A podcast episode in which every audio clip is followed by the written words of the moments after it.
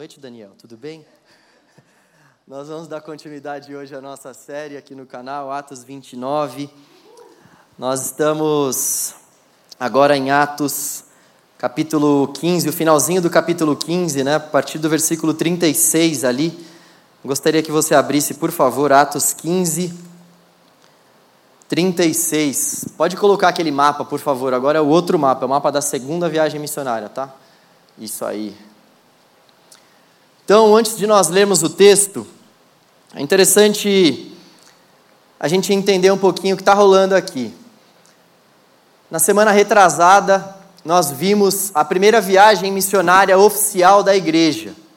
Apóstolo Paulo e Barnabé e a equipe missionária deles fez uma viagem missionária e eles então percorreram uma série de lugares, eles voltaram para a igreja que havia os enviado, que é a igreja de Antioquia da Síria, e eles então ficaram um tempo lá, eles passaram por algumas questões, eles tiveram eles tiveram que ir até Jerusalém por conta de um concílio que a gente viu que aconteceu em Atos capítulo 9, porque muitos judeus não estavam curtindo a ideia de que pessoas que não eram da mesma descendência judaica se convertessem. Na primeira viagem missionária do apóstolo Paulo, ele saiu pregando o evangelho para um monte de gente, uma galera se converteu, e os judeus não estavam gostando muito dessa ideia. Parte, na verdade, dos judeus não estavam gostando muito dessa ideia. Então, Atos capítulo 15 vem para nos dizer como foi o concílio, a reunião da igreja de Jerusalém, que se reuniu para decidir o que seria feito com esses gentios, ou seja, quem não é judeu que estava crendo no evangelho. E em Atos capítulo, ou melhor, no finalzinho do capítulo 15, a partir do versículo 36, nós vemos que Paulo embarca para uma segunda viagem missionária. Paulo ele percorre esse caminho que nós podemos ver pelo mapa, ele sai novamente de Antioquia, da Síria. Vocês podem ver que tem duas Antioquias, essa mais à minha direita é a da Síria, aquela ao centro do mapa é a da Pisídia.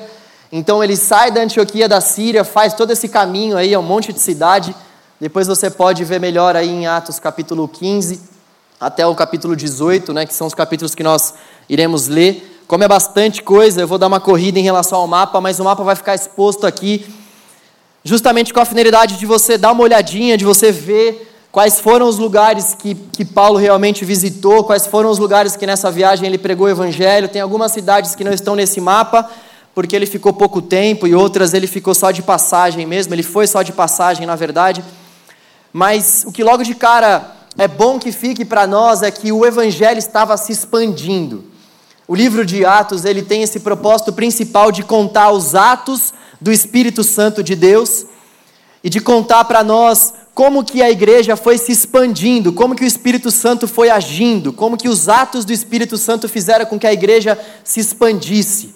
E é muito interessante a gente perceber que já nessa segunda viagem missionária, o apóstolo Paulo vai para algumas cidades um pouco mais além daquelas que ele havia visitado na sua primeira viagem, ou seja, o Evangelho realmente está alcançando lugares cada vez mais distantes. E o propósito de Lucas é nos contar como o Evangelho chegou até a capital do império, que é Roma. É muito legal a gente ler o livro de Atos com essa finalidade. Tanto é que o livro de Atos vai terminar lá em Atos 28, justamente quando o Evangelho chega até a capital. Então, a igreja foi fundada aqui em Jerusalém, nessa ponta direita do mapa, aqui embaixo. E então a igreja foi avançando à esquerda do mapa, ela foi ela foi avançando aonde nós conhecemos hoje como sendo a atual Turquia, aqui pela Ásia Menor, depois ela foi avançando, hoje nós vamos ver que ela chegou na Grécia, nós vamos ver que ela chegou em Filipos, que é uma província romana, e nós vamos ver que o evangelho está avançando, avançando e avançando. O livro de Atos, ele é um livro então que nos conta a expansão da igreja, a expansão do Evangelho por meio dessas viagens, por meio dessas propagações. Dado isso, posto isso, vamos ao texto então. Atos capítulo 15, versículo 36. A gente vai ler bastante coisa hoje, então eu queria pedir para que você deixasse a sua Bíblia aberta. E como são muitos assuntos, são três capítulos, eh, pouco mais de três capítulos, na verdade, que nós vamos ver hoje, então algumas coisas nós não vamos ler, mas grande parte delas sim. E alguns assuntos também nós vamos acabar passando um pouquinho mais rápido e eu vou acabar me concentrando mais em outros. Vamos lá, Atos capítulo 15, versículo 36. Algum tempo depois, Paulo disse a Barnabé: Voltemos para visitar cada uma das cidades onde pregamos a palavra do Senhor, para ver como os irmãos estão indo. Barnabé queria levar João Marcos, mas Paulo se opôs, pois João Marcos tinha se separado deles na Panfilha, não prosseguindo com eles no trabalho.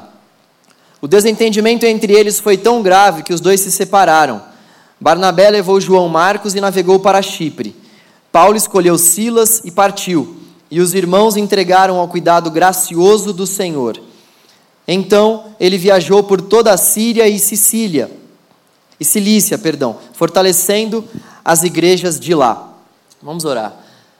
Senhor, te pedimos para que a palavra do Senhor possa falar fortemente aos nossos corações, Deus. Nós temos nós cremos que o teu texto é a verdade do Senhor revelada para nós, nós cremos que o teu texto é o teu hálito, é o teu alimento para as nossas almas, Pai. Nós queremos que a Sua palavra possa de fato que abram frutos dentro do nosso coração, Pai. Nós queremos que a Sua palavra possa produzir bons frutos em nosso interior, para honra e glória do Teu nome. Fale com o Teu povo, fale conosco, Senhor. Nós somos parte da Tua igreja e nós queremos ouvir a Tua voz. Em nome de Jesus. Amém. Bom, eu vou dividir essa reflexão de hoje com vocês em cinco partes. Primeira parte, eu vou falar sobre o propósito da viagem missionária de Paulo e de sua equipe. Segundo lugar, eu vou falar sobre a mudança de planos que eles tiveram durante a viagem. Terceiro lugar, nós vamos ver Paulo e sua equipe em Filipos.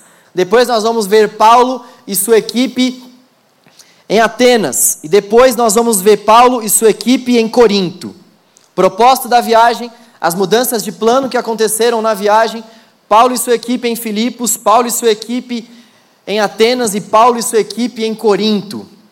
Então, logo de cara, a gente pode ver aqui nesses versículos iniciais que o apóstolo Paulo tinha como propósito para essa viagem cuidar, sanar as necessidades que aquelas igrejas aonde ele já havia passado tinham.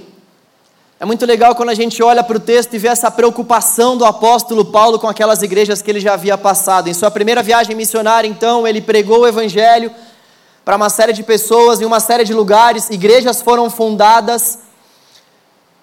Então, o apóstolo Paulo volta para Antioquia da Síria, onde ele congregava, onde era a igreja local que ele ficava, e ele decide visitar novamente aqueles lugares onde ele já havia passado, porque ele gostava, ele tinha esse apreço pelas pessoas, ele queria saber como as pessoas estavam. Ele falou: "Eu preciso voltar para saber como que os nossos irmãos na fé estão indo". Ele gostava realmente de cuidar de vidas, ele tinha realmente essa essa inclinação para o cuidado com as vidas. E nós vemos isso ao longo da vida de Paulo, e não somente ao longo da vida de Paulo, mas ao longo do próprio livro de Atos também. Pedro, Paulo, todos aqueles apóstolos, eles se levantavam para pregar o evangelho para aquelas pessoas, porque eles desejavam que aquelas pessoas crescessem na graça, no conhecimento do Senhor. Eles desejavam que aquelas pessoas de fato pudessem ouvir o evangelho, porque eles entendiam que o evangelho é a verdade de Deus para a humanidade era a verdade de Deus para aquelas pessoas e continua sendo a verdade de Deus para nós. E eles então tinham esse apreço pelas pessoas, pelo cuidado com as pessoas, esse apreço pelo discipulado. E você pode talvez perguntar para mim, mas o que é o discipulado? Jonas Madureira tem um livro que chama O Custo do Discipulado e ele vai resumir bem para nós. O discipulado começa com a admiração por Cristo e se transforma na imitação diária de Cristo. Então, Discipulado passa primeiramente pelo nosso desejo em seguir a Cristo, e nós então, seguindo a Cristo, nos tornamos discípulos de Cristo, e nós não somente seguimos a Cristo e nos tornamos discípulos de Cristo, pelo fato de nós seguirmos a Cristo e nos tornamos e nos tornarmos discípulo dele, a gente acaba também imitando as ações de Cristo, nós acabamos amando as pessoas, nós acabamos respeitando as pessoas, nós acabamos servindo as pessoas à nossa volta, nós temos um coração humilde. Então, o primeiro passo do discipulado é nós entendermos que nós somos discípulos de Cristo. E o segundo passo, uma vez nós sendo discípulos de Cristo, nós nos aproximamos de Cristo, de suas ações, de suas reações, e nós passamos a imitar a Cristo.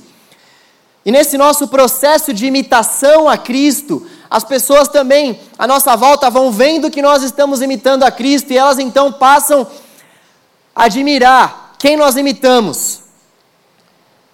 E o Jonas também vai dizer que para a gente encarar o discipulado de fato, nós precisamos escolher não mais o espelho. Ele vai falar que se a nossa escolha for pelo discipulado, é porque é algo mais encantador que o espelho cativou a nossa alma. E que isso quer dizer para nós é que se a nossa escolha for de fato pelo discipulado, pelo cuidado com as pessoas, é porque nós paramos de olhar simplesmente para o espelho à nossa frente.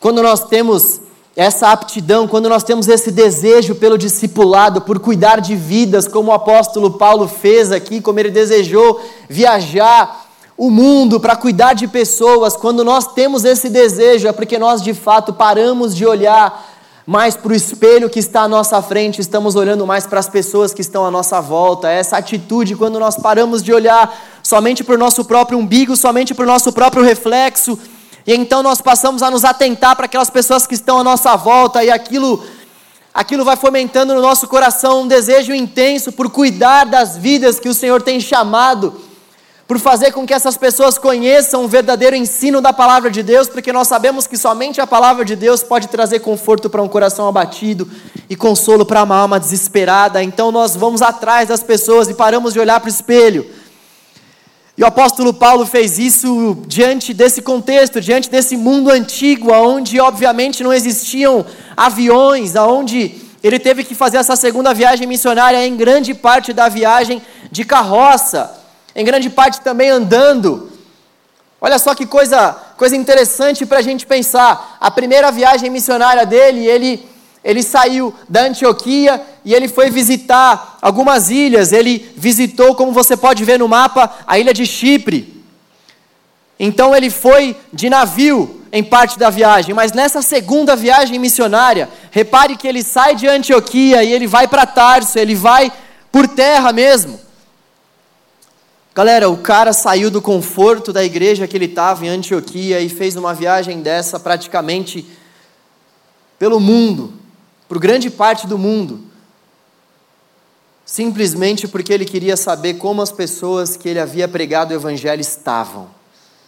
O propósito da viagem era porque ele e a equipe dele queriam saber como as pessoas que haviam recebido o Evangelho em sua primeira viagem missionária estavam crescendo na fé, como eles estavam lidando com as situações da vida, como eles estavam lidando com aquelas situações à sua volta. O cara viajou, todos esses países simplesmente por amor a vidas. E não pense você que ele não teve alguns desafios. Logo de cara nós vemos que ele teve um grande desafio e com um grande amigo dele, Barnabé. Barnabé que havia feito a primeira viagem missionária com ele. Barnabé que, conforme nós podemos ver até no livro de Atos, ele de certa forma tomou a frente da primeira viagem missionária. Barnabé era um cara crente, um cara extremamente de Deus, comprometido com o Evangelho. E o apóstolo Paulo também, e eles tiveram um desentendimento por conta de João Marcos, que era primo de Barnabé. Eles eram da família, a gente vai ver lá em Colossenses capítulo 4, versículo 10, que João Marcos era primo de Barnabé. E então, a gente está diante de uma briga de família aqui, um primo está defendendo o outro e as causas pelas quais João Marcos havia os deixado na primeira viagem missionária são um pouco incertas, mas o que está, o que está rolando aqui é que eles fizeram a primeira viagem missionária e João Marcos esteve com eles nessa primeira viagem missionária, mas ele abortou no meio do caminho, ele vazou da viagem no meio do caminho, e Paulo ficou doido da vida com ele, porque ele havia feito isso. E na segunda viagem missionária, Paulo não quis levar o cara, e Barnabé simplesmente não curtiu a ideia de que o primo não fosse com eles, e eles tiveram um sério desentendimento. Depois, lá na frente, nós vamos ver que o apóstolo Paulo se reconciliou com João Marcos, pediu para que João Marcos viesse até ele em uma outra ocasião, porque ele era bastante útil para o ministério, mas o que nós podemos ver é que Paulo passou por desafios também. E é muito legal como o livro de Atos não nos isenta de sabermos dessas coisas que aconteciam na igreja primitiva. Atos capítulo 2 é uma maravilha, o Pentecostes vem, Atos capítulo 3 e 4, o apóstolo Pedro prega então para aqueles, para aqueles chefes do templo, e já em Atos capítulo 5 a gente vê que Ananias e Safira já morrem porque eles enganam as pessoas, ou seja, a gente já vê a primeira grande inquietação da igreja, vamos dizer assim, o primeiro grande problema da igreja ali já sendo tratado. Atos capítulo 2, uma maravilha. Atos capítulo 5, já morte. Atos capítulo 6, nós vemos também mais problemas, aquelas viúvas gregas estavam reclamando porque elas não tinham acesso aos alimentos. Os diáconos então foram instituídos para que elas pudessem ter acesso aos alimentos. Então, o que nós vemos ao longo da igreja primitiva é também conflitos entre as pessoas. Nós temos visto aqui, nós temos falado sobre isso, é muito importante nós entendermos isso, aonde existem pessoas, existem conflitos. Isso não quer dizer que nós vamos deixar de servir. Olha só o que aconteceu com o apóstolo Paulo. Ele passou por esse conflito com Barnabé, e tanto um quanto o outro foram servir ao Senhor, porque eles sabem que o que realmente importa é que nós venhamos de fato viver para Cristo. E existem uma série de coisas que nós vamos ter que relevar, porque nós estamos vivendo aqui um com o outro e nós não somos perfeitos. Existem uma série de coisas que nós temos que relevar porque nós vivemos em comunidade. Nós fazemos parte da mesma comunidade, a comunidade dos discípulos de Jesus. Nós temos o mesmo Pai, nós fazemos parte do mesmo sangue. O sangue do nosso Senhor nos comprou por igual e já não existem maiores ou menores, somos todos iguais diante de Deus e é fundamental que a gente entenda isso e o texto deixa isso para nós de uma forma bastante clara. Aqueles caras passavam por uma série de desafios, mas isso não fazia com que eles ficassem de mimimi, deixassem de anunciar Jesus para as pessoas, deixassem de viver as suas vidas em comunidade. Isso não fazia com que eles deixassem de congregar com seus irmãos e com que eles deixassem de permitir com que o seu coração pulsasse por Jesus, por vidas, por viver a palavra de Jesus. Em segundo lugar, aquilo que a gente vê é que depois do capítulo 16 começa então, e Paulo ele ele vai para Derbe, ele vai para Listra, e ali ele encontra Timóteo. Timóteo, que é o mesmo Timóteo que depois Paulo vai escrever duas cartas pastorais. E Paulo, então, ele circuncida Timóteo por conta de uma estratégia missionária. É importante nós também entendermos isso porque o texto de Gálatas vai nos dizer ferozmente que Paulo não era a favor daquela circuncisão que aqueles Gálatas, em grande parte, estavam pregando ali, mas aquela circuncisão que aqueles Gálatas estavam pregando é num sentido salvífico. Eles estavam achando que, por meio da circuncisão, eles seriam aceitos por Deus. E Paulo, sabendo que Timóteo tinha uma mãe judia e um pai grego, sabia que se Timóteo não fosse circuncidado, isso não cairia bem aos olhos daquelas pessoas que eles iriam evangelizar. Então, Paulo pede para que Timóteo faça aquilo não por conta de uma situação salvífica, não para que Timóteo fosse aceito por Deus, mas para que realmente a estratégia missionária deles pudesse alcançar mais pessoas. E então nós vamos para o segundo ponto da mensagem, que é a mudança de planos. Leia comigo agora Atos capítulo 16, a partir do versículo 6. Atos 16, 6. Nós vamos ler até o versículo 10. Olha só como alguns planos foram alterados. Em seguida, ou seja, em seguida deles estarem em Derbe e em Listra e deles terem chamado Timóteo para a viagem missionária, até então eles já estavam com Timóteo fazendo parte da viagem. Em seguida disso, Paulo e Silas viajaram pela região da Frígia e da Galácia, pois o Espírito Santo os impediu de pregar a palavra na província da Ásia. Pois o Espírito Santo os impediu de pregar a palavra na província da Ásia. Então, chegando à fronteira da Mísia, tentaram ir para o norte, em direção a Bitíria, a Bitínia, mas o Espírito de Jesus não permitiu. Novamente, mas o Espírito de Jesus não permitiu. Assim, seguiram viagem pela Mísia, Mísia até o porto de Troade. Naquela noite, Paulo teve uma visão na qual um homem da Macedônia em pé lhe suplicava: Venha para a Macedônia e ajude-nos.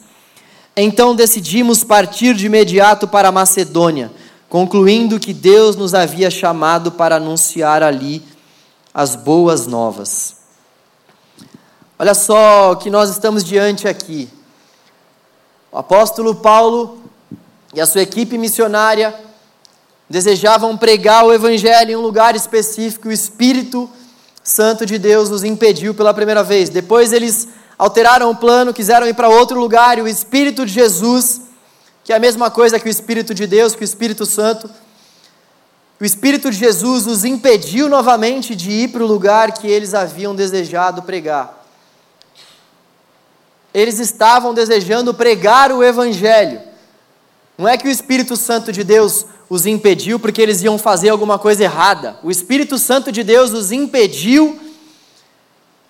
E o que eles iam fazer era algo benéfico para o Senhor, era algo bom, vindo da parte de Deus para as pessoas que iriam receber aquela mensagem. É interessante a gente olhar para esse texto, para essa parte específica e ver que o homem realmente pode fazer muitos planos, mas a palavra final sempre vem do Senhor. O homem, o homem pode planejar fazer muitas coisas, o homem pode planejar uma série de fatos, mas quem dá de fato a palavra final é o Senhor, e o Senhor também nos mostra que Ele, desde o princípio da igreja, tem o controle sobre cada uma das ações do seu povo. Deus tinha uma obra específica para que o evangelho dele fosse anunciado para regiões específicas e o apóstolo Paulo e a sua equipe eram meros instrumentos na mão de um Deus que quando decreta algo, quando planeja algo, homem nenhum pode barrar os seus planos e homem nenhum pode frustrar os seus propósitos. Deus não trabalha com plano B. Deus não precisa de plano B, porque Ele é Deus. O apóstolo Paulo e a sua equipe missionária, eles sabiam que eles precisavam de uma de algo claro da parte do Senhor acerca de onde eles deveriam ir. É legal a gente olhar que Deus ele não deixa com que o seu povo fique desavisado. Ele impede com que eles vão para esses dois lugares, mas ele mostra para onde eles deveriam ir de uma forma muito clara. E quando eu li esse texto, me veio à mente algo que muitas pessoas fazem e que nós temos que tomar muito cuidado. Tem muita gente que se relaciona com Deus por meio do que eu vou chamar de teologia da porta aberta. As pessoas elas se relacionam com o Senhor da seguinte forma: ah, eu vou caminhando, eu vou caminhando, eu vou servindo, eu vou seguindo a minha vida, e se as portas forem se abrindo é porque, por consequência, Deus está permitindo com que eu avance por essas portas. Logo, essa é a vontade dele para a minha vida. Se você de repente está olhando para esse texto e está querendo embasar essa teologia, realmente essa teologia não tem muita base bíblica, porque o que acontece é que em muitas circunstâncias as pessoas encontraram certas portas abertas, mas aquela não era a vontade do Senhor para a vida delas. Eu citei aqui o caso de Ananias e Safira. Eles encontraram uma porta aberta para que eles pudessem enganar o restante da igreja. A porta se abriu para que eles pudessem enganar o restante da igreja, mas a porta que estava se abrindo diante deles tinha sido aberta por eles próprios, não pelo Senhor. Nós vemos o caso do profeta Jonas também. A porta para ele ir para Nínive não se abriu, ele quis escancarar a porta para que ele fosse para Nínive. É certo que Deus depois fez com que os propósitos dele se cumprissem na vida de Jonas, mas é certo também que uma porta para ele foi aberta, mas não foi aberta pelo Senhor, mas aberta por ele próprio. Então nós temos que tomar muito cuidado com essa tal da teologia da porta aberta, porque existem uma série de portas que a gente vai entrar, que a gente vai passar e que não vai dizer para nós necessariamente que aquela é a vontade do Senhor se cumprindo na nossa vida, no nosso querer.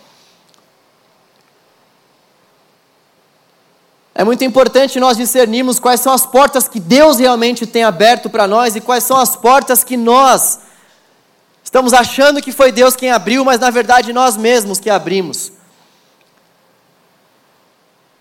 E é importante também a gente ter em mente que o Senhor, por muitas vezes, nos dá inteligência, nos dá capacidade para que nós tomemos as nossas próprias decisões, as nossas próprias escolhas, para que a gente faça escolhas na vida.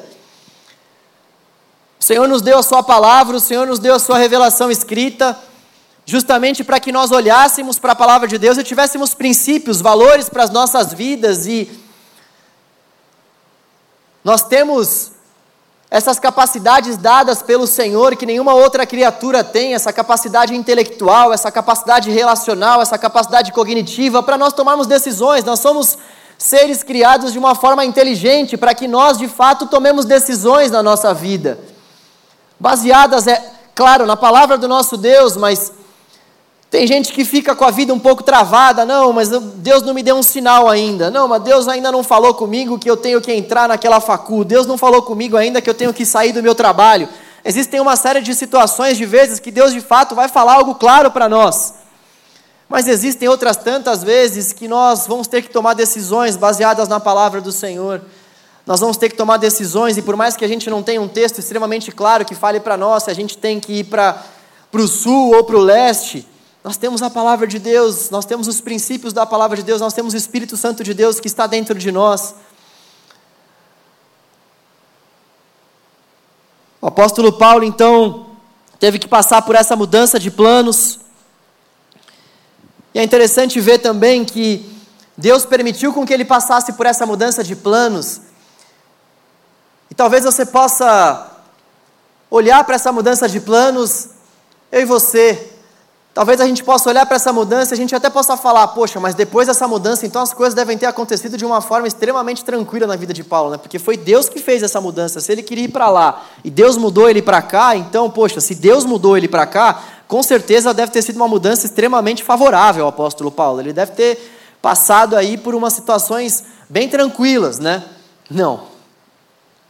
Totalmente o contrário. Deus disse para ele ir para Macedônia e o que nós vemos ao longo do relato é que prisões estavam aguardando o apóstolo Paulo na Macedônia, enganações estavam aguardando o apóstolo Paulo, dificuldades estavam aguardando o apóstolo Paulo, porque o nosso Deus trabalha por meio do sofrimento.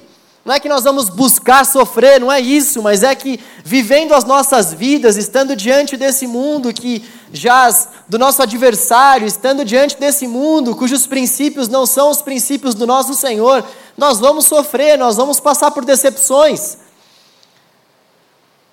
E foi assim ao longo de toda a história bíblica, e Deus então manda Paulo ir para Macedônia, dá visão e os caramba, fala, vai. Para o cara passar por uma série de dificuldades, porque Deus trabalha no meio do sofrimento realmente para moldar o nosso coração segundo a vontade dEle, porque Deus trabalha no meio da angústia, justamente para que nós, tendo passado pela angústia, nos apeguemos a Ele firmemente, com que a gente dê a nossa mão para Ele no momento da angústia e com que Ele de fato possa trabalhar no nosso interior e como trabalha esse nosso Deus no nosso interior, diante das nossas angústias e dificuldades, como esse Deus trabalha, como esse Deus nos molda diante desses desafios que nos são apresentados.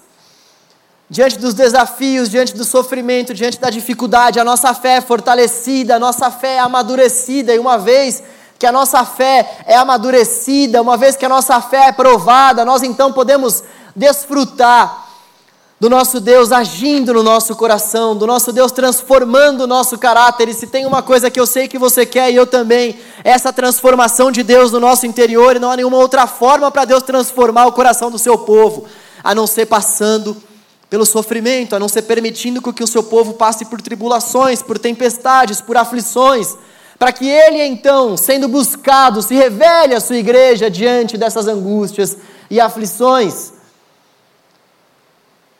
Esse slogan, pare de sofrer, que tem uma certa igreja que usa, é muito estranho aos olhos do Evangelho. Pare de sofrer. Será que esses caras leram o livro de Atos? Será que eles acompanharam as viagens missionárias do apóstolo Paulo? Olha só, olha só a continuação da viagem. Paulo então recebeu essa instrução clara do Senhor para ele ir para Macedônia, foi o Senhor quem deu essa instrução a ele, fica com isso bem na sua mente. Olha só o que vai acontecer depois dessa instrução do Senhor. Atos capítulo 16, a partir do versículo 13. Paulo então agora está em Filipos. Filipos é uma província romana. Atos capítulo 16, versículo 13. Paulo e a sua turma em Filipos. No sábado, saímos da cidade e fomos à margem do rio onde esperávamos encontrar um lugar de oração. Sentamos-nos e começamos a conversar com algumas mulheres que ali estavam. Uma delas era uma mulher temente a Deus, chamada Lídia, da cidade de Tiatira, comerciante de tecido de púrpura. Enquanto ela nos ouvia, o Senhor lhe abriu o coração e ela aceitou aquilo que Paulo estava dizendo. Foi batizada junto com a sua família e pediu para que nos hospedássemos em sua casa. Se concordam que creio de fato no Senhor, venham ficar em minha casa, disse ela, e instituiu até insistiu, perdão, até que aceitamos. Então, o apóstolo Paulo e a sua equipe estão em Filipos e quando eles chegam em Filipos, eles se veem diante de uma serva de Deus chamada Lídia. Lídia é a primeira cristã da Europa. Olha só que coisa interessante, o livro de Atos, Lucas que relatou esse livro, ele valoriza tudo aquilo que aquele mundo daquela época, ou melhor, ele valoriza aquilo que aquele mundo vigente da época desprezava no que diz respeito à questão das mulheres. As mulheres não eram valorizadas naquela época, naquele mundo antigo, e é muito legal como Lucas faz questão de dizer que eles tiveram um encontro com essas mulheres tementes a Deus, com Lídia, e por meio da vida de Lídia, que creu, a sua família também, ouvindo a palavra do Senhor, recebeu o Evangelho e Lídia então se tornou a primeira cristã da Europa. Gente, isso aqui é algo fantástico. Isso aqui é algo sensacional. A igreja começa em Jerusalém, eles começam a fazer viagens missionárias e perceba que cada vez que a gente vai subindo mais para a esquerda do mapa, nós vamos tendo cada vez mais acesso ao ocidente. Aqui à esquerda do mapa, depois, semana que vem, nós vamos ver a terceira viagem missionária, nós vamos ver que eles vão chegar aqui perto de Roma, e depois é que a gente vai ver que o Evangelho vai chegando pela Europa até ele depois alcançar as Américas e Deus fez questão de fazer isso, de iniciar o Evangelho na Europa por meio de uma mulher. Uma mulher creu no Evangelho e então foi fundada a primeira igreja da Europa. Mulheres, queridas mulheres, fazer até aquela voz de locutor romântico. Mulheres, vocês são demais. Mulheres, não permitam com que ninguém fale mal de vocês aos olhos do Evangelho, com que ninguém diga que o Evangelho não as valoriza, porque o Evangelho de Jesus é fantástico. O Evangelho de Jesus faz questão de reforçar a importância das mulheres. O Evangelho de Jesus faz questão de reforçar que o nosso Senhor, diante daquele contexto antigo, onde muitas pessoas não valorizavam vocês, ele já as valorizava.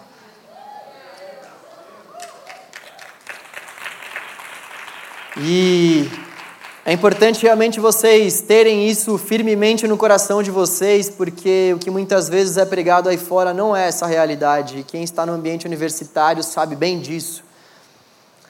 As pessoas acabam baseando-se em outras fontes para dizer que as mulheres são isso, que as mulheres são aquilo, mas a grande verdade é que as pessoas se esquecem que quem já havia feito isso há milhares de anos atrás foi o nosso Senhor, e quem continuou fazendo isso foi a igreja do nosso Senhor. Então Lídia recebe a palavra de Deus, Deus abriu o coração de Lídia, não vou entrar muito nessa parte do texto, mas Deus abriu o coração de Lídia, olha só que coisa maravilhosa. Se você está aqui nessa noite, se você recebeu o Evangelho, você pode ter certeza que é porque o Senhor abriu o seu e o meu coração, porque Evangelho é obra de Deus no nosso coração e nós jamais conseguiríamos abrir o nosso próprio coração diante de Deus. Deus abriu o coração de Lídia, olha que coisa linda. O Senhor tendo propósitos ao longo realmente do mundo. É importante a gente também reforçar a ideia de que Paulo foi para um rio. Sabe por que Paulo foi para um rio? Paulo, nas outras cidades, ia direto para sinagogas. Porque haviam sinagogas naquelas outras cidades, mas cada vez que o evangelho, que o evangelho vai avançando mais, aquilo que nós vemos é que o evangelho vai avançando cada vez mais num contexto pagão. O evangelho vai avançando cada vez mais num contexto extremamente idólatra, de pessoas que que não criam no Senhor, de pessoas que não conheciam Deus de Israel, então nem havia sinagoga naquele lugar. Nem havia sinagoga naquele lugar. Para ver uma sinagoga era necessário que houvessem ao menos dez homens judeus casados, para que então uma sinagoga fosse formada, e nem isso, pelo visto, tinha naquele lugar. Então, os judeus, sabendo que o rio significava para eles um meio de purificação, Paulo, sabendo que havia um rio ali, sabendo que se tivesse algum judeu naquela região, ele ia estar perto daquele rio, justamente porque o judeu tem essa associação, ele faz essa associação com o rio, pelo fato dele ter na lei dele as questões de purificação, envolvendo o lavar-se nas águas. Paulo vai até o rio, então, para fazer orações e ele então encontra aquelas mulheres diante desse contexto.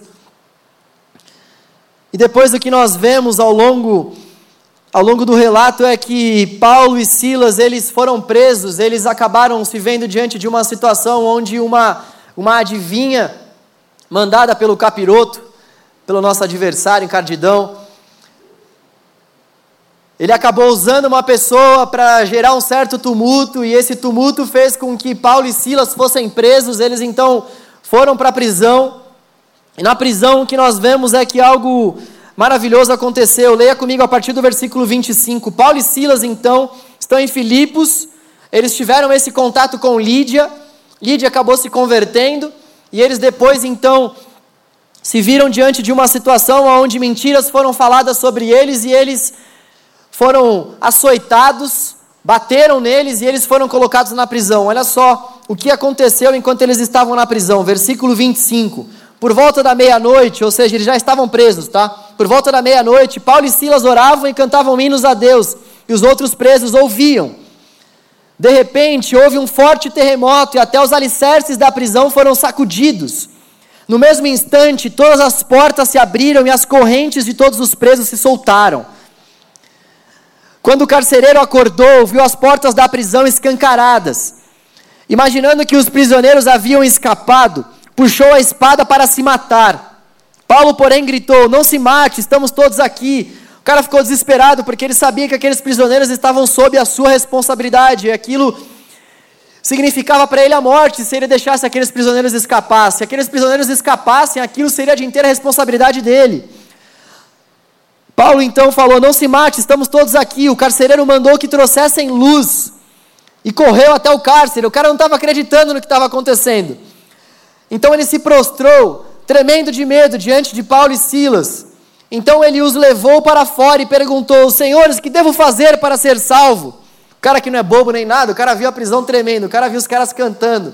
E a parada se abrindo, o cara falou: Meu, eu vou eu vou querer saber como é que eu faço para ter a mesma fé desses caras aí, para acreditar no que eles acreditam. Então eles responderam: creia no Senhor, creia no Senhor Jesus, e você e sua família serão salvos. Então pregaram a palavra do Senhor a ele e a toda a sua família. Só uma pausa aqui antes de nós darmos, darmos continuidade. Algumas pessoas usam esse versículo para falar: ah, você e sua família vão ser salvos. Se você acreditar, todo mundo na sua família vai acreditar, meio que por osmose. A parada vai acontecer assim, no modo automático. Não é isso que o texto está nos dizendo. O que o texto está nos dizendo é que eles tiveram que pregar a palavra para que os familiares aceitassem, porque realmente não há nenhuma outra forma, a não ser por meio da pregação do evangelho. Fecha parênteses, voltando. Versículo 33. Mesmo sendo tarde da noite, o carcereiro cuidou deles e lavou suas feridas. Em seguida, ele e todos os seus foram batizados. Depois, levou-os para sua casa e lhes, e lhes serviu uma refeição e ele e toda a sua família se alegraram porque creram em Deus. Depois nós vamos ver que Paulo ia ser solto, mas ele não aceitou simplesmente ser solto de uma forma assim tranquila, porque ele era um cidadão romano. Os caras quiseram soltar ele meio que pelas portas dos fundos da cadeia. Ele falou: não, não, não, não. Você pode mandar os caras virem aqui me soltar, porque eu sou cidadão romano. Isso, isso quer dizer, naquela época, que Paulo não poderia ser preso da forma como ele foi preso, porque ele era um cidadão romano, e um cidadão romano naquele mundo antigo tinha uma série de benefícios. E então nós vamos ver que depois Paulo foi para Tessalônica, Paulo foi para Bereia, isso já em Atos capítulo 17. Né? No começo de Atos capítulo 17, nós vemos Paulo indo até Tessalônica, pregando o evangelho para aqueles tessalonicenses, passando por problemas, por dificuldades, orando e o Senhor livrando aquela equipe missionária o Senhor se manifestando por meio daquela equipe missionária, e depois eles vão até Bereia, então, e algo muito interessante acontece lá em Bereia, porque os crentes de Bereia, eles, eles ouviam o que Paulo e sua equipe estavam pregando, mas os crentes de Bereia, eles examinavam a palavra de Deus para saber se o que Paulo e sua equipe estavam pregando era de fato o que estava na palavra de Deus. Isso é algo maravilhoso. Tem muita gente que simplesmente só recebe. Está lá, está ouvindo, mal está conferindo realmente o que está sendo dito, o que está sendo pregado, o que está sendo anunciado, e tem pessoas que de fato leem, que conferem, que examinam, que vão a fundo, que veem se o cara que está aqui pregando não está falando heresia, porque às vezes, gente, às vezes isso é possível. Às vezes, eu estou para falar para vocês que, em muitas vezes, eu Obviamente, não estou me referindo aqui a esse nosso contexto, mas existem muitas pessoas pregando asneira por aí, muita gente cai, porque não examina a Escritura de Deus, não examina para saber se de fato o que aquela pessoa está falando está mesmo na Escritura ou não, e gente que rege a sua vida, gente que às vezes toma, toma decisões que vão permear o resto da sua vida, gente tomando decisão extremamente importante, séria, por conta de que falsos profetas estão pregando outra coisa que não é o Evangelho de Deus, e olha, não é difícil realmente para a gente cair nessa, nós precisamos estar bem firmes com o Senhor e com a palavra de Deus, precisamos de fato estudar o texto, conhecer o texto, para que a gente não caia nesses ventos falsos de doutrinas.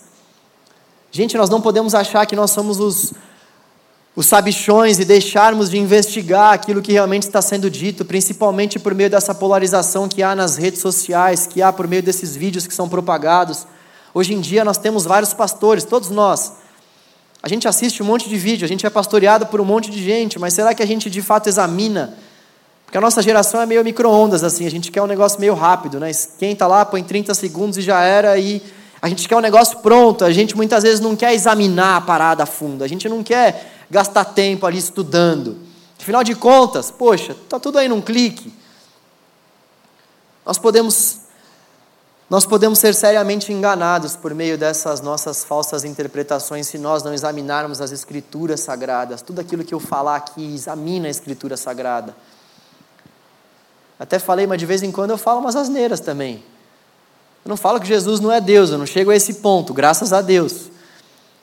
Mas tem vezes que, poxa, eu mesmo já assisti pregação minha no passado que eu falei, meu Deus do céu, o que, que eu falei? Alguém percebeu? Vocês têm que ler. Fala comigo, fala, João, vai maneiro aí, o que, que você fez ali, o que, que você falou ali, me ajuda também, preciso de ajuda também. Então, galera, a gente precisa de fato examinar, examinar a escritura do Senhor, isso vale para mim, isso vale para todos, obviamente que eu estou brincando aqui, é verdade. Mas a gente precisa examinar a escritura do Senhor. É por conta, é por meio dessa examinação que realmente nosso futuro depende. Olha quanto isso é sério. Se a gente realmente ouve algo e toma aquilo como verdade para a nossa vida, sem examinar se de fato aquilo é verdade de Deus ou não, a nossa vida pode tomar um caminho que não vai ser um caminho de fato, de fato traçado pelo Senhor por conta de uma má examinação nossa. Então vamos examinar as Escrituras e termos gosto por fazer isso, sabe?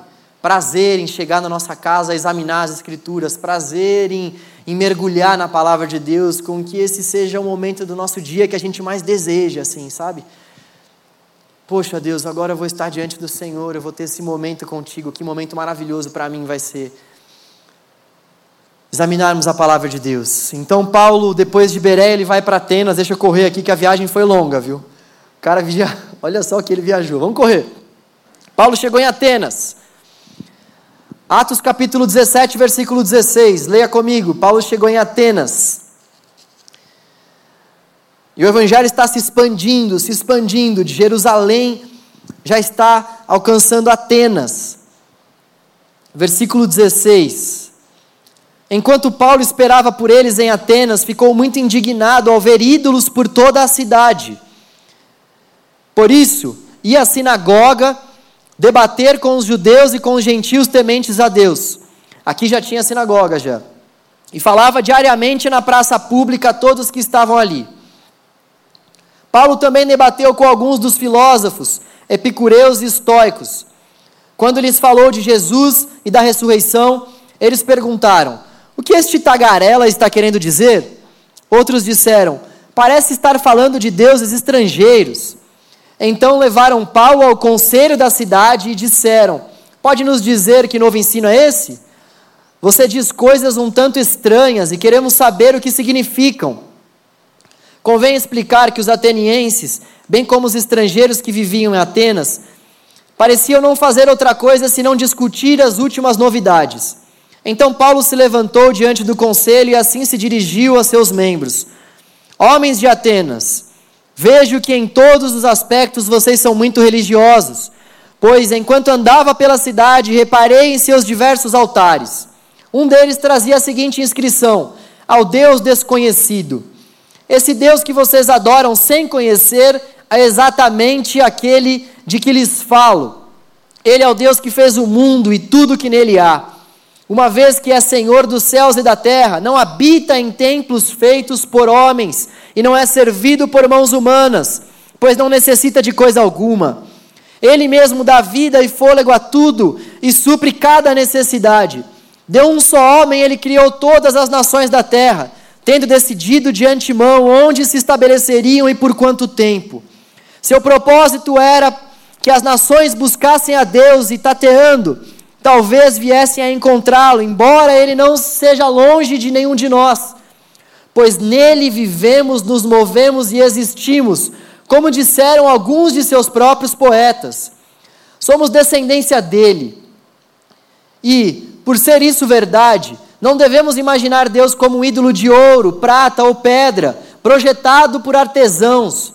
No passado, Deus não levou em conta a ignorância das pessoas acerca dessas coisas, mas agora Ele ordena que todos, em todo lugar, se arrependam, pois Ele estabeleceu um dia para julgar o mundo com justiça, por meio do homem que Ele designou, e mostrou a todos que é esse, quem é esse homem ao ressuscitá-lo dos mortos.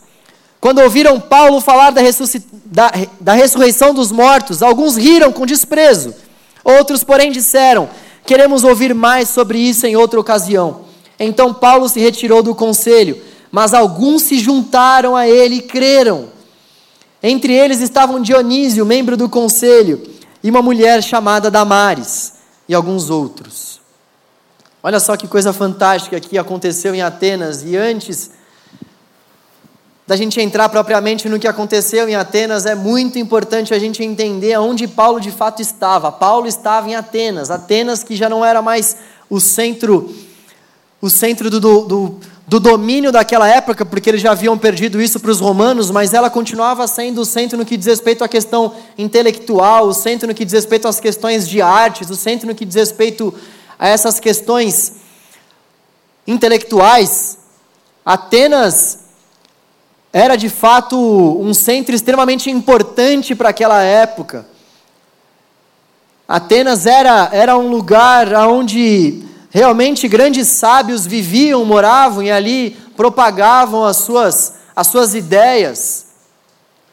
Nós já estamos aqui nesse contexto lidando com pensamento filosófico, com certos mitos que já estavam sendo ditos e anunciados e você consegue imaginar como realmente esse mundo antigo, como viver em Atenas naquele tempo era desafiador?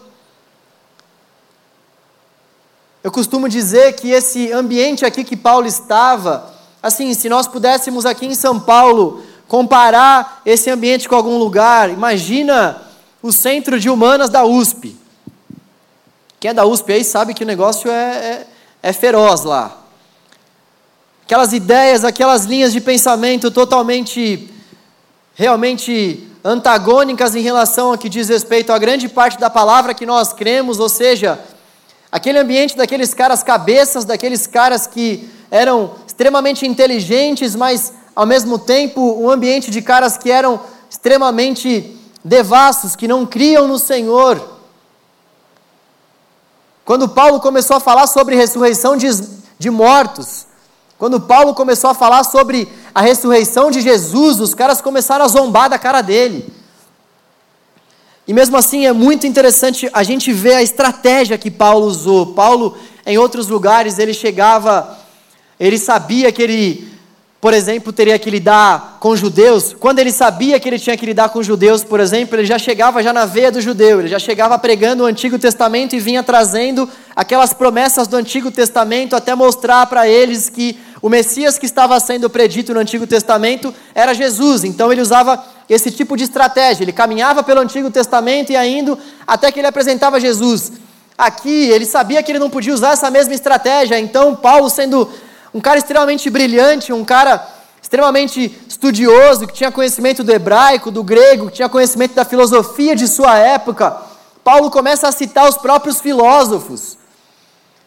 Paulo primeiro faz uma, uma observação extremamente sábia acerca do que ele estava vendo na cidade. Ele já chega falando: Poxa, eu estava passeando aqui pela cidade e vi que tem muitos altares aqui, né?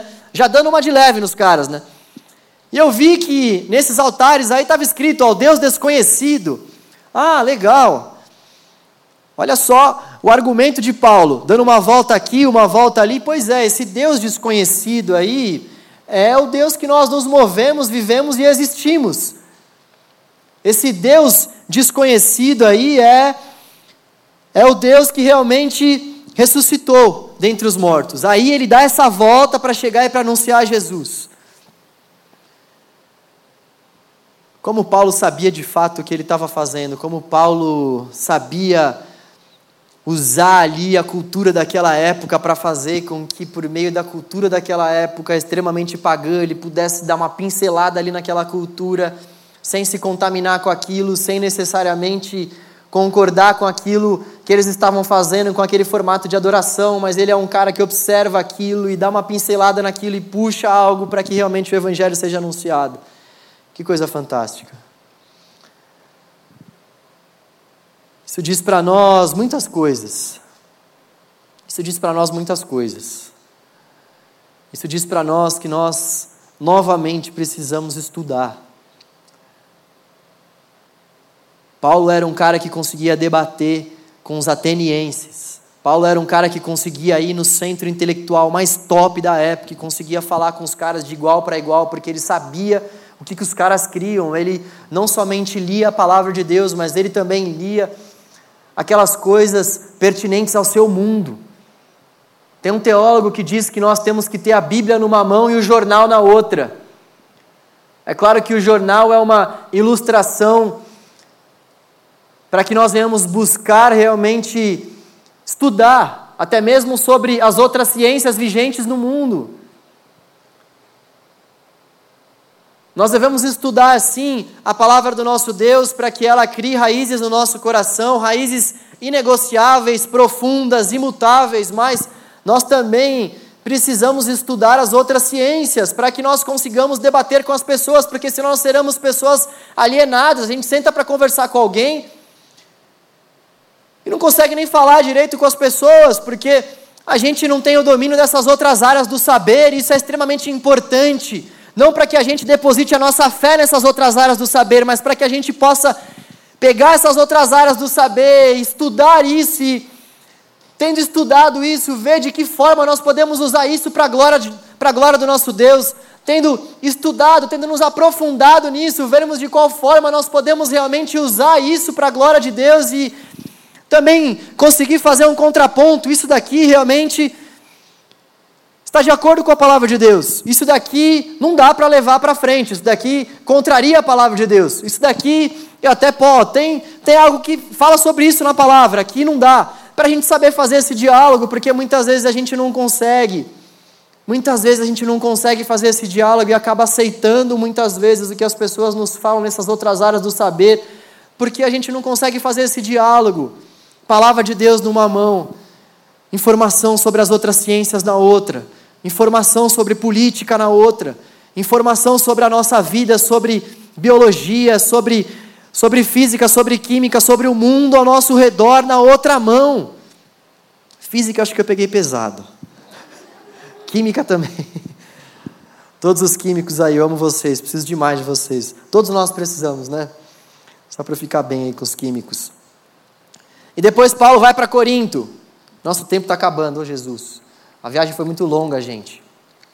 Olha o que esse cara viajou. O cara, ao invés de facilitar a minha vida, ao invés de ir só para dois, três lugares. É importante dizer também que essa viagem durou de dois a três anos, tá? Isso aí não foi que ele viajava só, tipo, ele viajava, ficava um pouco no lugar, ele viajava, ficava um tempo em outro lugar e por aí vai. Paulo em Corinto. Bom, Corinto Corinto era uma cidade extremamente promíscua. Lá em Corinto nós tínhamos um templo, era um templo famoso de Afrodite. Esse templo ele era frequentado por algumas prostitutas cultuais. E o que quer dizer prostitutas cultuais? Quer dizer mulheres que realmente vendiam os seus próprios corpos para que aquelas pessoas, ao terem relações com elas, pudessem se conectar com certas divindades, porque o pessoal acreditava que quando eles tivessem relações sexuais com aquelas prostitutas cultuais, eles transcenderiam, eles teriam relações com, com aqueles deuses pagãos. Grande parte daqueles deuses pagãos daquela época. Nós tínhamos também lá em Corinto o deus Dionísio, que é o deus do vinho, por isso que Paulo vai falar para a gente não se embriagar com vinho, mas para a gente se encher do espírito diante desse contexto também, onde as pessoas se embriagavam com o vinho como uma forma de cultuar aquela divindade também. Eles ficavam embriagados e por meio daquela embriaguez eles, já, eles achavam que eles tinham algum tipo de contato com outros seres, com outros deuses. E é isso que acontecia nessa cidade, extremamente pesada. Você imagina, não é que, poxa, isso daqui acontecia em um lugar é, isolado da cidade. Não, não. Isso era uma prática comum daquela cidade. Era comum você passar pelas ruas e você ver esse tipo de adoração, esse tipo de vida. Era algo cultural naquela época. E Paulo, diante desse contexto, olha só o caminho que Deus foi permitindo com que ele percorresse. O cara já foi preso, o cara já passou por um monte de açoite, ou seja, bateram nele, bateram em sua equipe, e ele chega, ele é caluniado, ele vai para Atenas, passa por uma situação extremamente complicada em Atenas, depois ele vem para Corinto, uma cidade extremamente promíscua. E então, quando ele chega em Corinto, a gente vê que o evangelho mais uma vez é pregado porque Deus queria alcançar pessoas naquela cidade a gente vê que o plano salvífico de Deus desejava alcançar pessoas naquela cidade. Leia comigo Atos capítulo 18, versículo 9. Paulo já está em Corinto então. Atos capítulo 18, versículo 9. Certa noite o Senhor falou a Paulo numa visão: Não tenha medo, continue a falar e não se cale, pois estou com você e ninguém o atacará, nem lhe fará mal porque muita gente nessa cidade me pertence. Então Paulo permaneceu ali um ano e meio ensinando a palavra de Deus. Eu acho esse texto tão incrível, tão fantástico. Deus fala para Paulo, cara, não tenha medo. Diante de todas essas coisas que ele estava vivendo, você pode imaginar como é pregar o evangelho diante de uma cidade dessa. Uma cidade extremamente hostil à pregação do evangelho, uma cidade que não estava nem aí para Deus, uma cidade que tinha os seus próprios deuses, Deus chega para ele, ele, Deus é tão, tão incrível, tão insondável, tão soberano, que Deus sabia que Paulo precisava ouvir aquilo naquela época. Deus chega e fala para ele: Não tenha medo, Paulo, continua a falar, não se cale, pois eu estou com você, e ninguém o atacará, nem lhe fará mal algum. Deus tem o controle sobre o mal que sobrevém à vida de Paulo, que sobrevém à nossa vida. Deus tem o controle sobre tudo, Ele é o Criador dos céus e da terra. E ele ainda conclui: porque muita gente nessa cidade me pertence.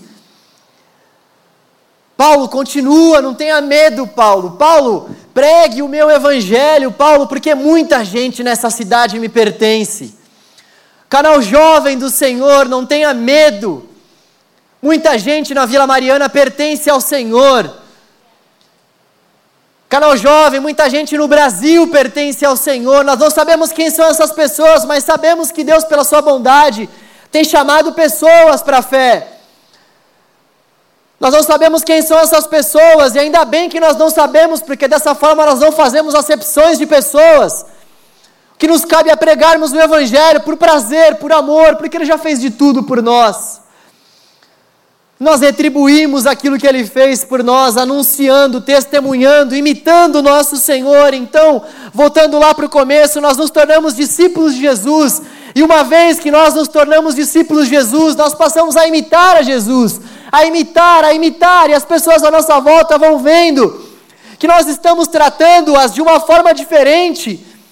Que nós estamos lidando com a nossa vida de uma forma diferente. Poxa, parece que eu já conheço isso aí. Vocês são cristãos? Sim.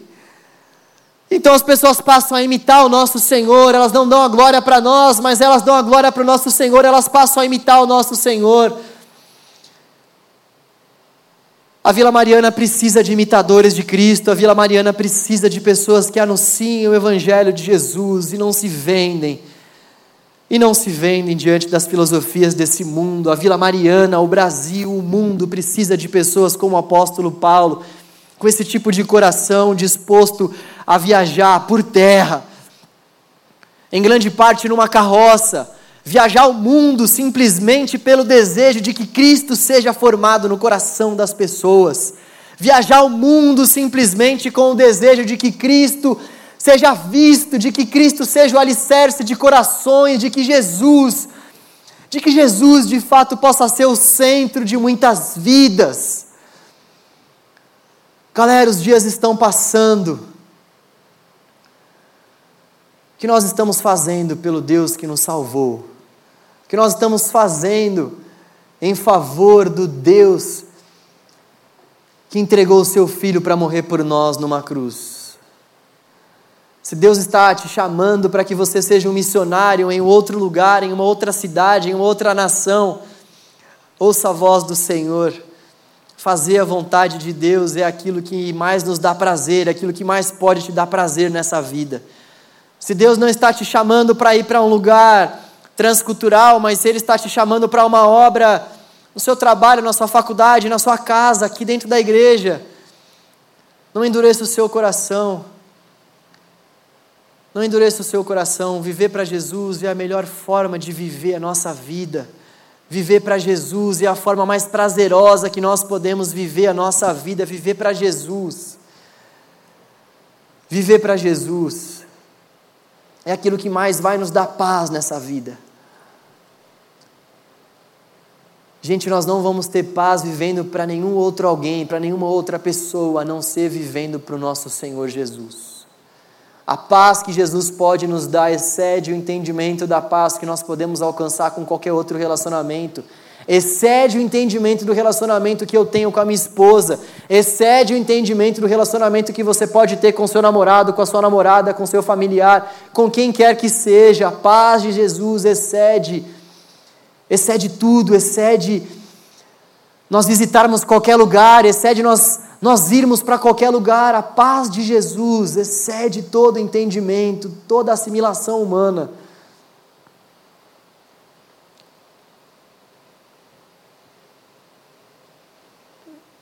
Jesus está nos chamando para que nós venhamos ter esse cuidado com as pessoas. Jesus está nos chamando ao longo desse, desse livro de Atos para que nós venhamos ter esse cuidado com as pessoas, seja transculturalmente, seja aqui no nosso bairro.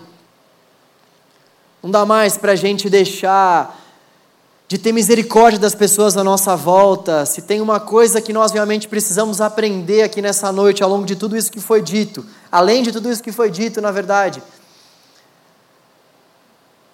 é que nós precisamos ter misericórdia por essas pessoas, tanto as que estão ouvindo o Evangelho, quanto as que não estão ouvindo o Evangelho.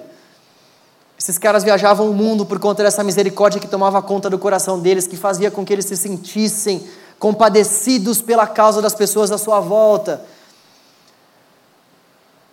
Eles tinham esse desejo de cuidar de pessoas, porque eles já não se viam mais simplesmente diante do espelho, eles olhavam para as pessoas à sua volta, desejavam não viver mais para si, mas desejavam entregar-se para o próximo, porque eles sabiam que se eles se entregassem para o próximo, eles estariam se entregando para o próprio Deus.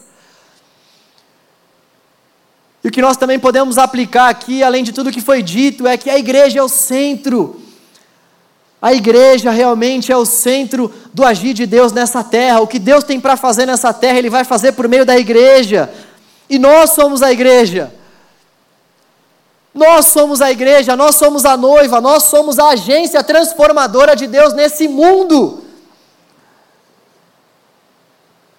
Nós somos aqueles que, por meio das nossas obras e por meio da nossa fé, por meio da proclamação no Cristo, por meio da, por meio da nossa da nossa mensagem, que na verdade não é nossa, mas do próprio Cristo. Nós somos essa agência que vem com obras, que vem com fé, que pode de fato transformar esse mundo à nossa volta por meio da ação do Espírito Santo de Deus que age, que está sobre a igreja. Olha só os atos do Espírito Santo sobre aquela igreja. O Espírito Santo continua agindo no meio do seu povo aqui, hoje, agora, nos nossos dias. O Espírito do Senhor não mudou. Jesus não mudou, Ele é o mesmo ontem, hoje e sempre. Hebreus nos diz isso. Nós precisamos confiar. Nós precisamos enxergar a igreja como essa agência transformadora de Deus para aquele que sofre, para aquele que está aflito, para aquele que já não sente mais paz, aquele que já não sente mais desejo pela vida, eles precisam ouvir o Evangelho, nós precisamos anunciar e termos misericórdia dessas pessoas. Vamos orar, Senhor.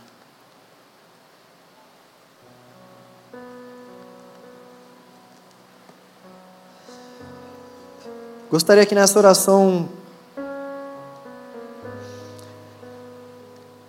a gente realmente deixasse o Senhor falar com a gente. A oração é esse maravilhoso benefício que o Senhor nos dá, onde a gente vai ouvindo a voz do Espírito Santo de Deus e a gente vai ajustando a nossa oração, as nossas falas a vontade do Senhor, isso vai nos transformando, isso vai nos transformando, e a gente vai orando, e daqui a pouco a gente está orando a vontade de Deus para as nossas vidas. Então, permita com que o Espírito Santo de Deus vá falando com você acerca do que você deve orar. Ele intercede por você com gemidos inexprimíveis. Coloque diante do Senhor nesse momento aquilo que de fato você precisa consertar, aquilo que de fato você precisa de uma transformação, de uma mudança. Tudo para a glória dele.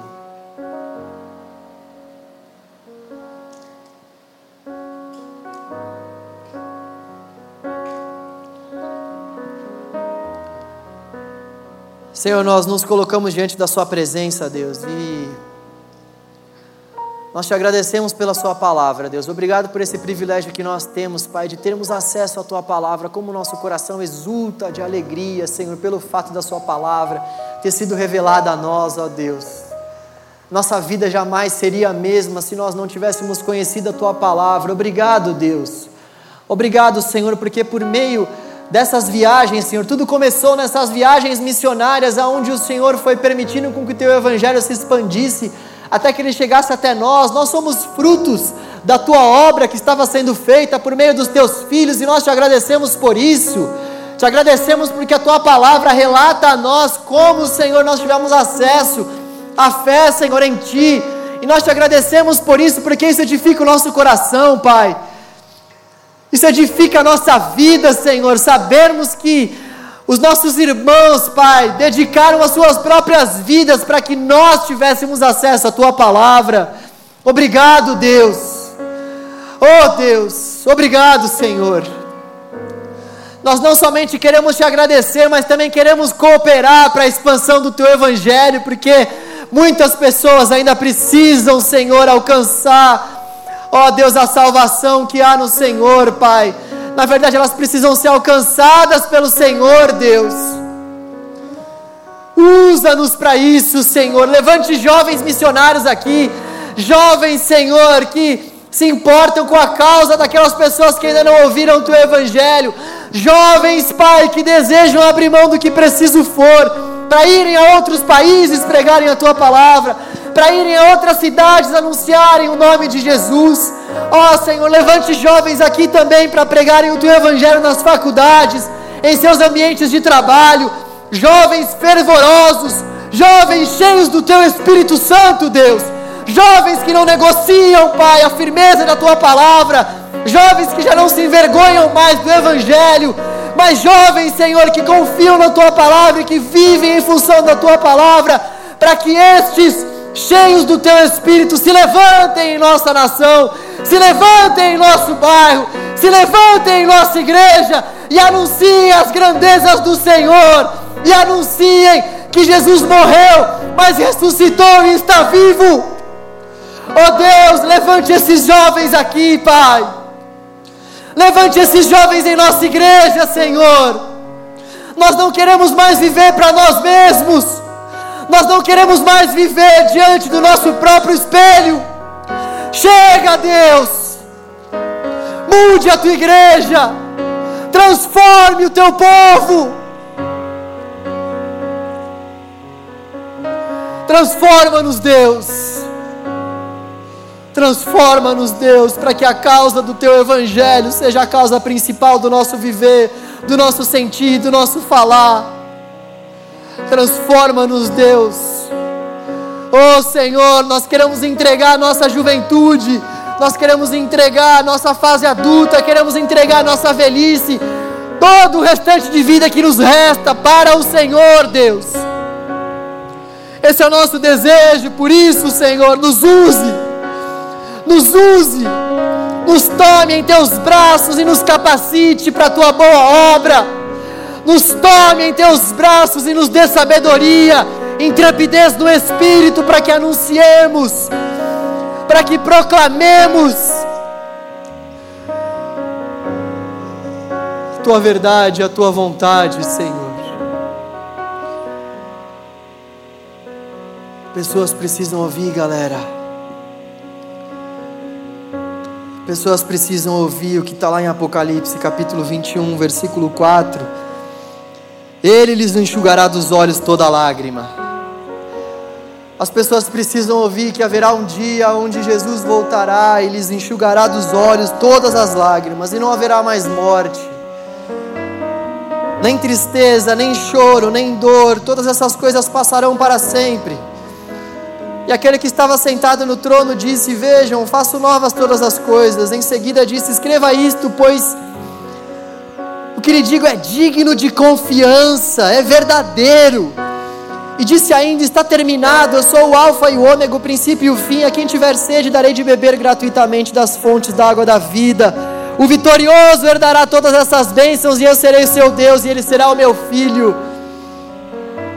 Essa era a mensagem que eles pregavam: Jesus Cristo morto, Jesus Cristo vivo, vivo para nos dar uma vida em abundância, vivo para nos dar uma vida eterna, vivo para nos garantir que vai haver um dia.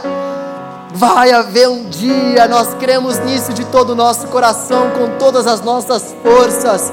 Nós vivemos em função dessa palavra. E o Espírito Santo de Deus atesta que essa palavra é verdadeira para o nosso coração. Vai haver um dia onde não haverá mais pranto, mais dor, mais ódio, mais rancor, onde se farão novas todas as coisas, onde nós estaremos com o nosso Senhor face a face, ceando, ceando com o Salvador das nossas almas. As pessoas precisam ouvir isso. As pessoas precisam saber que haverá esse dia. Oh Deus, tenha piedade da humanidade, Senhor. E use a tua igreja, Senhor, para que aqueles que o Senhor desejar ouçam a tua palavra e creiam no Senhor. Nome de Jesus. Amém. Amém. Deus é bom. Aleluia.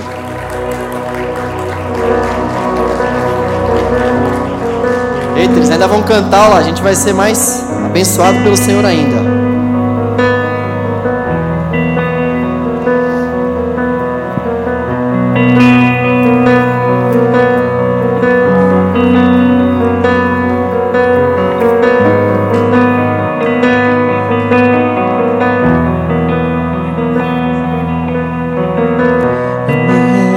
Perante os homens, perante tudo.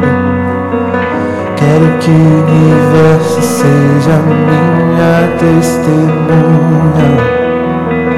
Vou erguer perante o teu trono minha adoração e levar com ela toda a minha gratidão, Senhor és o motivo da minha alegria.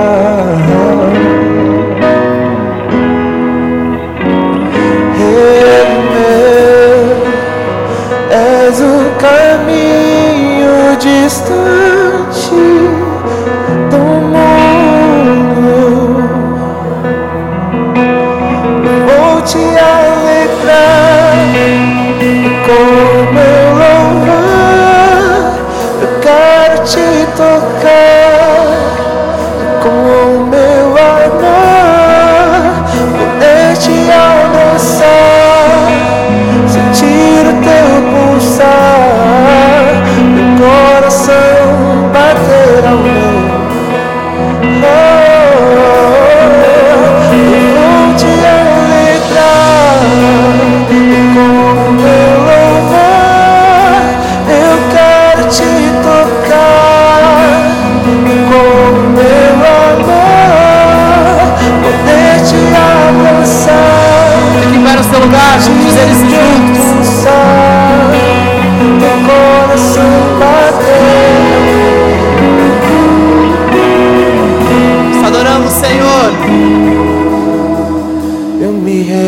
집에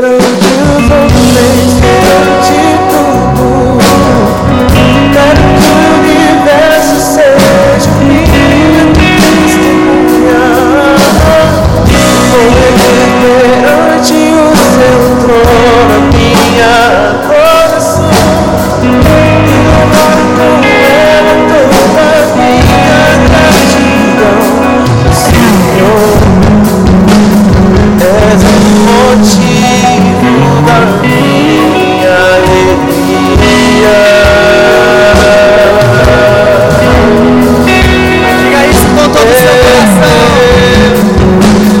És um caminho distante. Se derrame diante da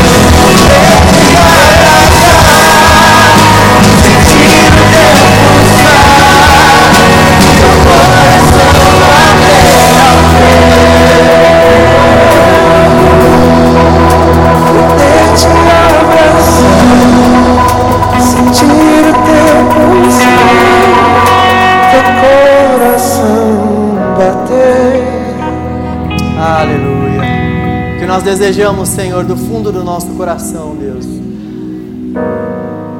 O que nós desejamos, Senhor, do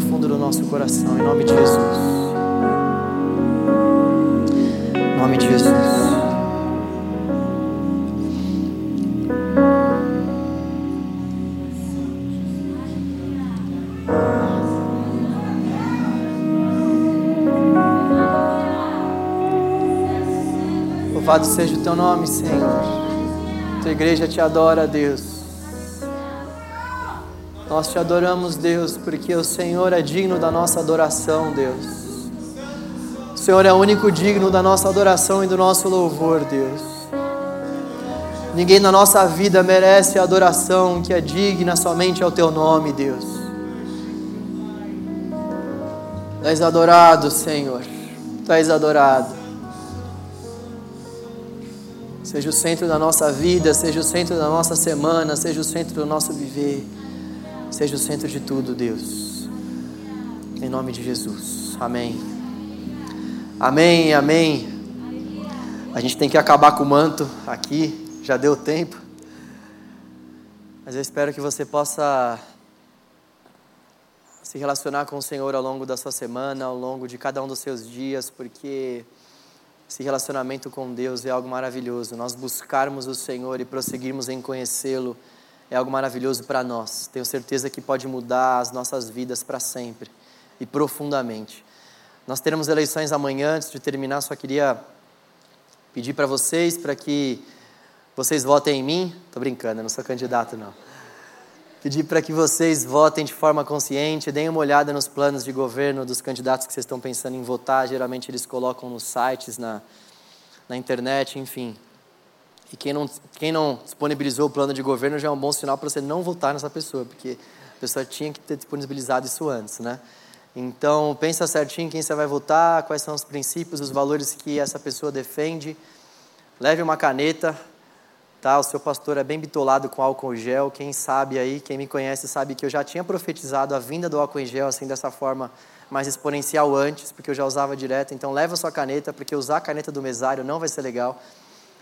Esteja em oração pela nossa nação. É assim que a palavra do Senhor nos instrui a nos relacionarmos com a nossa nação. Nos relacionando com ela, servindo-a, mas também por meio das nossas orações. Então, ore pelas nossas, pelas nossas prefeituras, ore pelos vereadores que serão eleitos e com que Deus nos ajude e tenha misericórdia da nossa nação. Você que está nos acompanhando pela internet, valeu, valeu, que Deus te abençoe. Você que está por aqui, nós vamos sair de forma ordenada. João Seco, Verônica, vocês voltaram. Gente, é, gente, vocês podem sair, vocês que estão aí atrás, tá? Eu nunca sei me despedir direito de vocês, eu sempre falo vocês podem sair, assim, de uma forma, mas eu amo a vida de vocês, tá? Mas vocês podem sair. Porque se vocês não saírem, eles não vão poder sair aqui na frente. Amo a vida de vocês, boa semana. Isso. É isso aí, vocês já sabem como é que funciona, né? Maravilha. Valeu, valeu.